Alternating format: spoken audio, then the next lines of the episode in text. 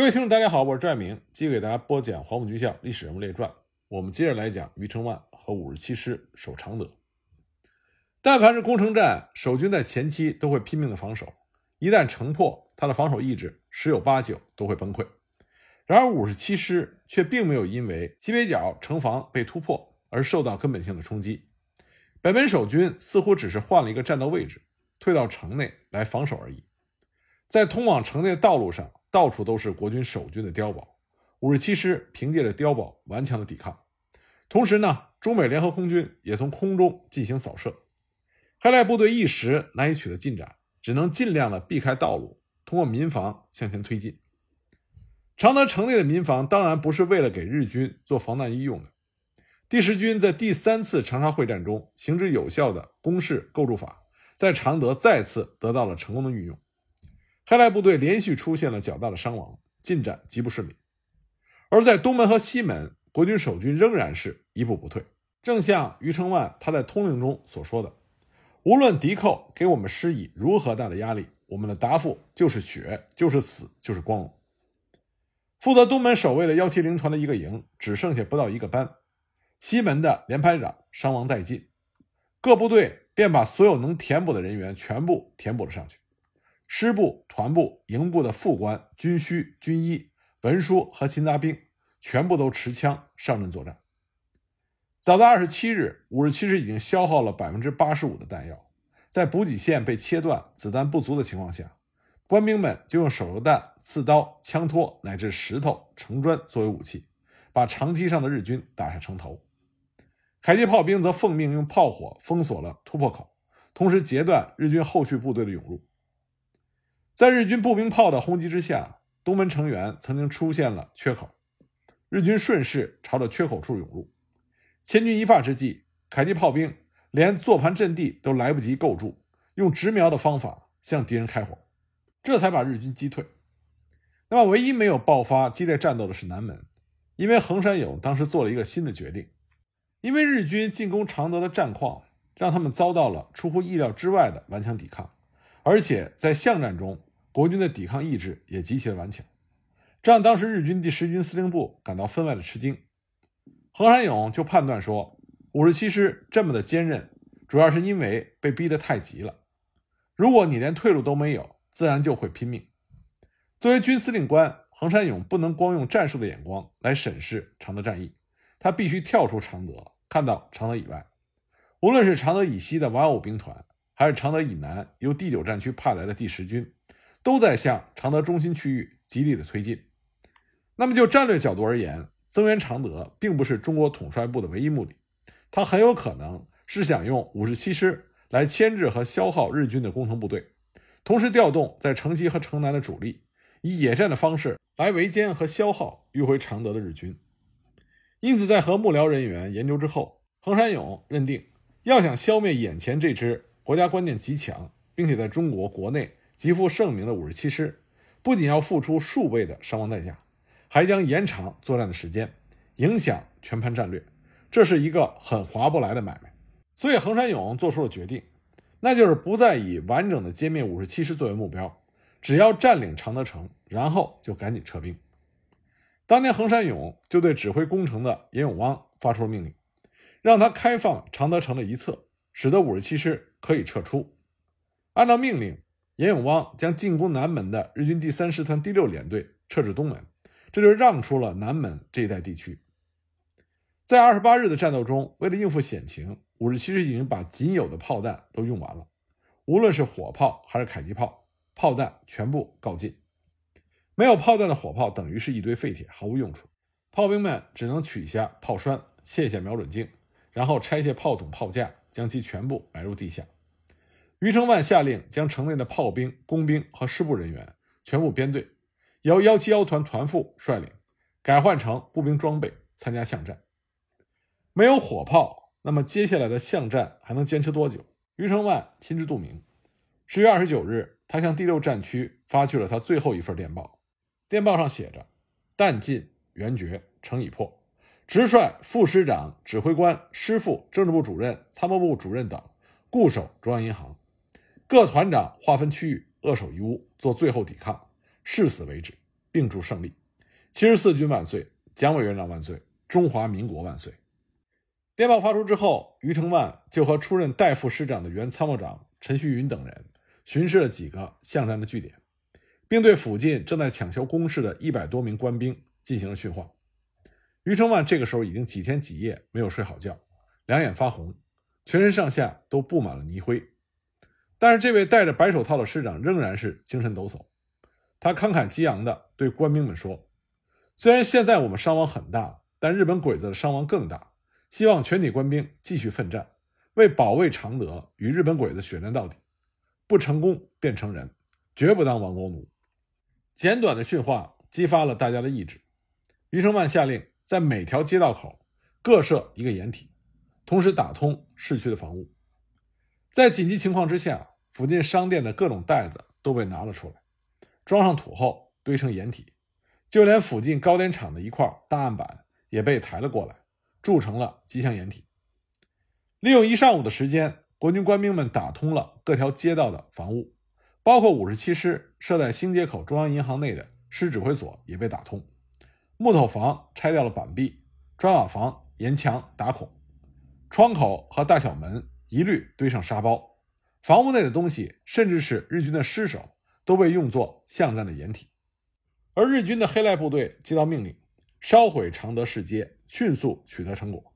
因此，日军开始点火焚烧房屋。但是，城内几乎所有的民房都是坚固的砖墙或者是土墙结构，大火无法蔓延。所以双方还是只能进行逐物的争夺。五十七师当时喊出了“有一墙守一墙，有一壕守一壕，有一坑守一坑”的决死口号，把每一座房屋、每一条街道、每一堆废墟都变成了杀敌的战场。日军每前进一步都要付出血的代价。二十九日下午，黑赖部队进至百街口，幺七幺团李超班与五六个日军展开了白刃战。他们先是在街上对刺，然后又一直打到了附近的染织厂，最终李超班全歼了敌人。这个时候，传令兵送来了余承万的命令：师长命令全体官兵不准临阵脱逃，誓死不当亡国奴，不成功便成仁。实际上，这个时候在横山勇唯三缺一的决定下，五十七师是可以撤退的。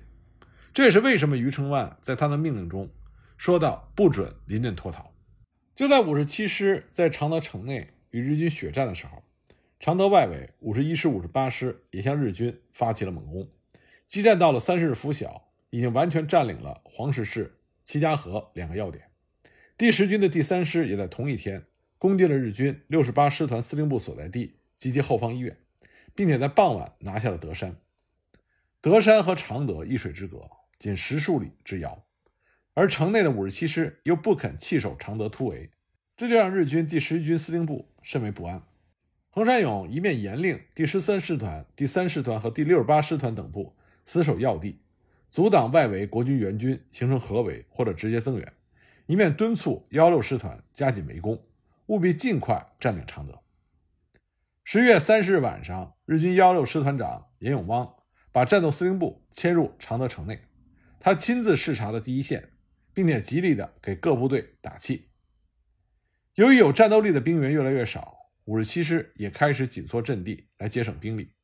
官兵们利用着残垣断壁和瓦砾堆形成的复杂地形，东一枪西一枪，不时扔上一颗手榴弹，用这种声东击西的方式，弄得日军晕头转向。对所有选择坚守的国军士兵来说，在城内度过的每一天都是何其的艰难。十二月一日。巷战进入到决战阶段，双方以东西直接为界，五十七师占领着南半城，幺六师团占领着北半城。在距离相当接近的情况下，日军用平射炮向国军守军据守的民房内发射了燃烧弹。因为天气久旱，民房内部的木料非常的干燥，被燃烧弹一点就着，所以一些来不及从房内转移的国军官兵都壮烈牺牲在火海里。很快，城内民房十之八九都成为了废墟，守军失去了屏障和依托。同时呢，四处弥漫的烟雾，这也为日军的行动提供了掩护。他们开始逐屋搜索和捕捉五十七师的官兵，守军的防御区域急剧的缩小，剩余部队只能依靠少数的残破碉堡奋力支撑。更为严重的是，日军不断炮击和释放毒气，这使得城内的水源遭到了破坏。渐渐的，国军士兵连冷水都喝不到。战士们当时挖掘地面，试图找到新的水源，可是掘地三尺不见一滴水。人可以暂时不吃东西，但是缺了水却不行。五十七师的情况越来越恶劣。当天，王耀武兵团虽然排除万难向前挺进，但是他的侧背遭到了日军第十三师团的钳制，不得不又退回去。第十军第三师就更加令人唏嘘，他的第七团在晚间已经突进到了常德的汽车南站，城里的人都可以听到城外打信号弹和吹号。但是第七团他能够看到常德城内一片火海，也听到了炮声隆隆，但是他们的面前是沅江，因为没有船。他们无法渡过这条江水，和守城的常德部队会合。正在第七团想办法找船的时候，日军第六十八师团已经从四面合围过来，第七团增援不成，反而陷入了包围。经过英勇的抵抗，最后只有少数人突围，退回到了德山。留守德山的第九团不久也遭到了日军的围攻。第十军另外还有两个师，但是这两个师在并列推进的过程中，都遭到了日军的分割堵击，自顾不暇。没有办法增援德山，其中预备第十师尤其是伤亡惨重。该师因为遭到日军第三师团的伏击，师长孙明锦将军阵亡，整个师指挥层几乎被打掉。十二月二日，城内的国军守军遭到了分割包围，部队已经无法维持建制，只能是各自为战，双方短兵相接，这使得中方的轰炸机群飞临常德城上空的时候，因为敌我距离太近而难以区分。所以无法投弹。当天下午，日军突破到大西门防线，至此五十七师只剩下新街口中央银行至笔架城这一小块阵地。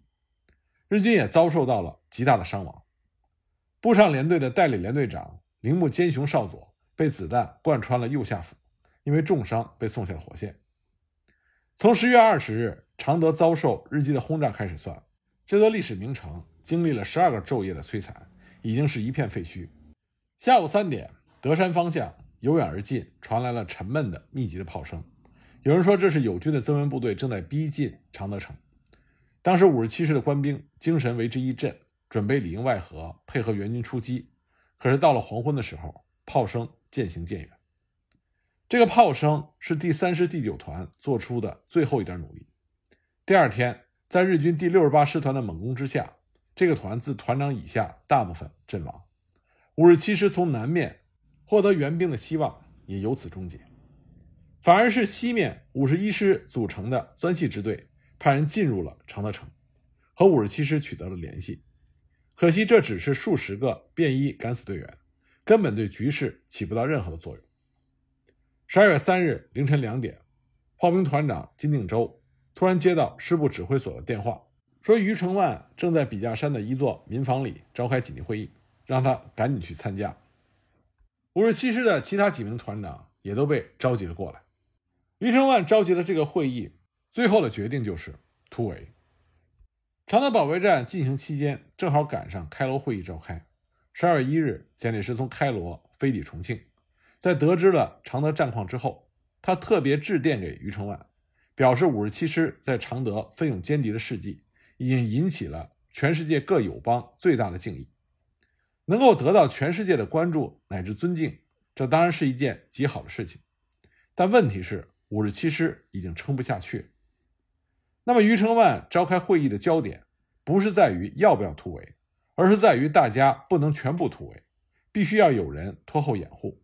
而且呢，因为五十七师撤出常德这件事情，并没有向战区报告，并且得到许可。所以也要分出少部分力量留守以作交代。据说会议一开始是余承万命令幺六九团团长柴义新率部突围，他自己亲自率领收容整补的一个加强连继续和日军进行巷战。不过在军队中，这样一种方式也可以被理解为，在所有团长中，柴义新是余承万最欣赏的和最亲近的一个。在此危难之际，余承万有意让柴义新留守的意思。那柴义新也是毫不含糊，他立刻说：“师长，你是全师希望所寄，希望师长早日突围，我在此死守，等师长率援军来解围。”那么会议最终的决定是以幺六九团的余部和幺七幺团一部，共计五十一人，由柴义新指挥，负责牵制日军。谁都知道留守它意味着什么。柴义新当时新婚才七个月，他需要极大的勇气和真正无私无畏的精神，才能做出这样的选择。由于当时孔庙失守，不在会议地点附近，已经无法直接通知，只能用发射信号弹的方法来告知。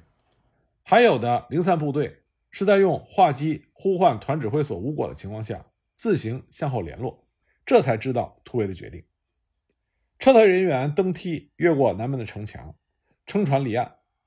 五十七师战前在沅江沿河吊楼之下藏了几条木船，数量不多。当炮兵团团长金定州赶到岸边的时候，余承万所乘坐的船已经离岸，而金定州正好赶上一条带着卫兵的军官所乘的木船，而他乘坐的这艘木船是最后一艘可以渡江的船。之后赶到江边的和那些部分负伤的官兵，他们只能想其他的办法。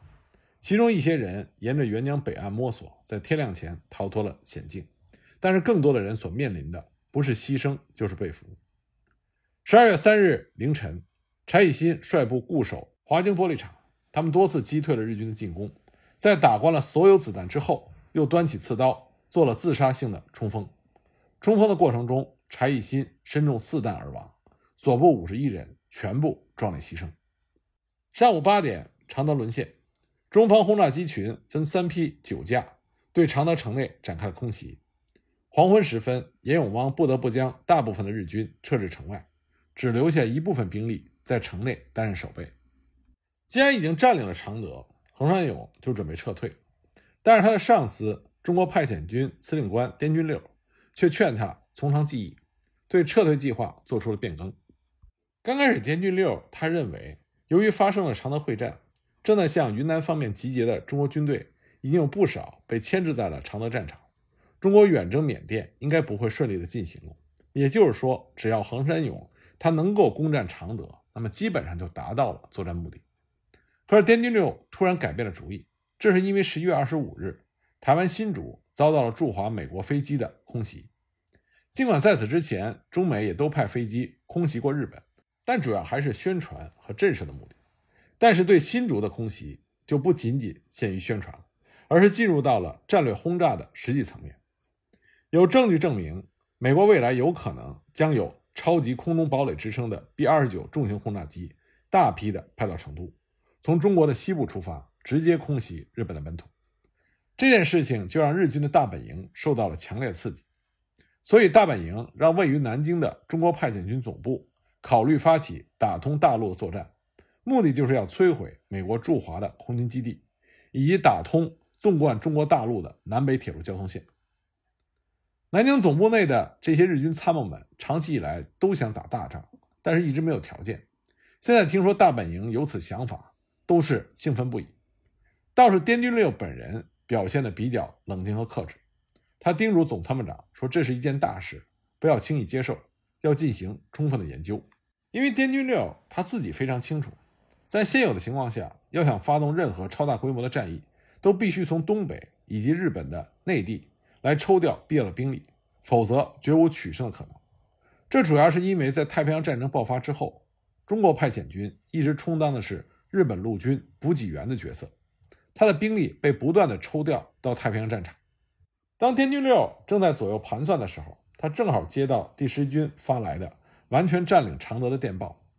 在给横山勇拍发贺电的同时，滇军六突然意识到，将来要实施打通大陆作战，首当其冲的任务就是要击破薛岳的第九战区。在这个过程中，第六战区的去留动向就显得非常的重要。如果第六战区从侧背进行支援，毫无疑问会对进攻日军造成不利的影响。这就涉及到一个绝对不容忽视的细节，那就是打通大陆作战的出发点设在哪里比较好。当时滇军六的判断是。从常德附近发起作战最为理想。按照滇军六的指示，总参谋长就给第十一军派发了电报，说关于从常德返还的时机要暂时待命。可横山勇这个时候情况很糟，常德会战开始以来，日军第十一军已经减员了一万，而常德外围的国军仍然在不断的围攻，第十一军随时都有遭到包围的危险。所以横山勇的回复非常简单，他说：“由于兵力所限及其他原因，缺乏确保常德的信心，这次暂且让我们返回原驻地，以后再说。而且横山勇在没有等到滇军六回复的情况下，自己做了决定，命令各部按照原定计划北撤。在常德沦陷之后，中国统帅部一再向孙连仲和薛岳发出训令，训练中称，无论常德的状况有无变化，必须按照既定计划围攻敌人。各部队奉令行动。但是第十军因为增援常德而遭到重创这件事情，显然让大家或多或少都产生了心理阴影。没有几支部队敢于大胆地实施包围、迂回、分割和穿插，即使是行动最为积极的王耀武兵团，也因为当面之敌比较顽强而推进困难。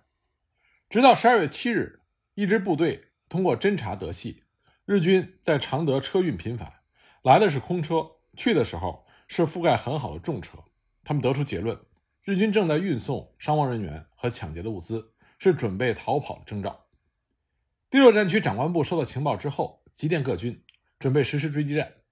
第二天，日军果然开始退却。在常德的城郊有一座东西向的小山，叫太阳山。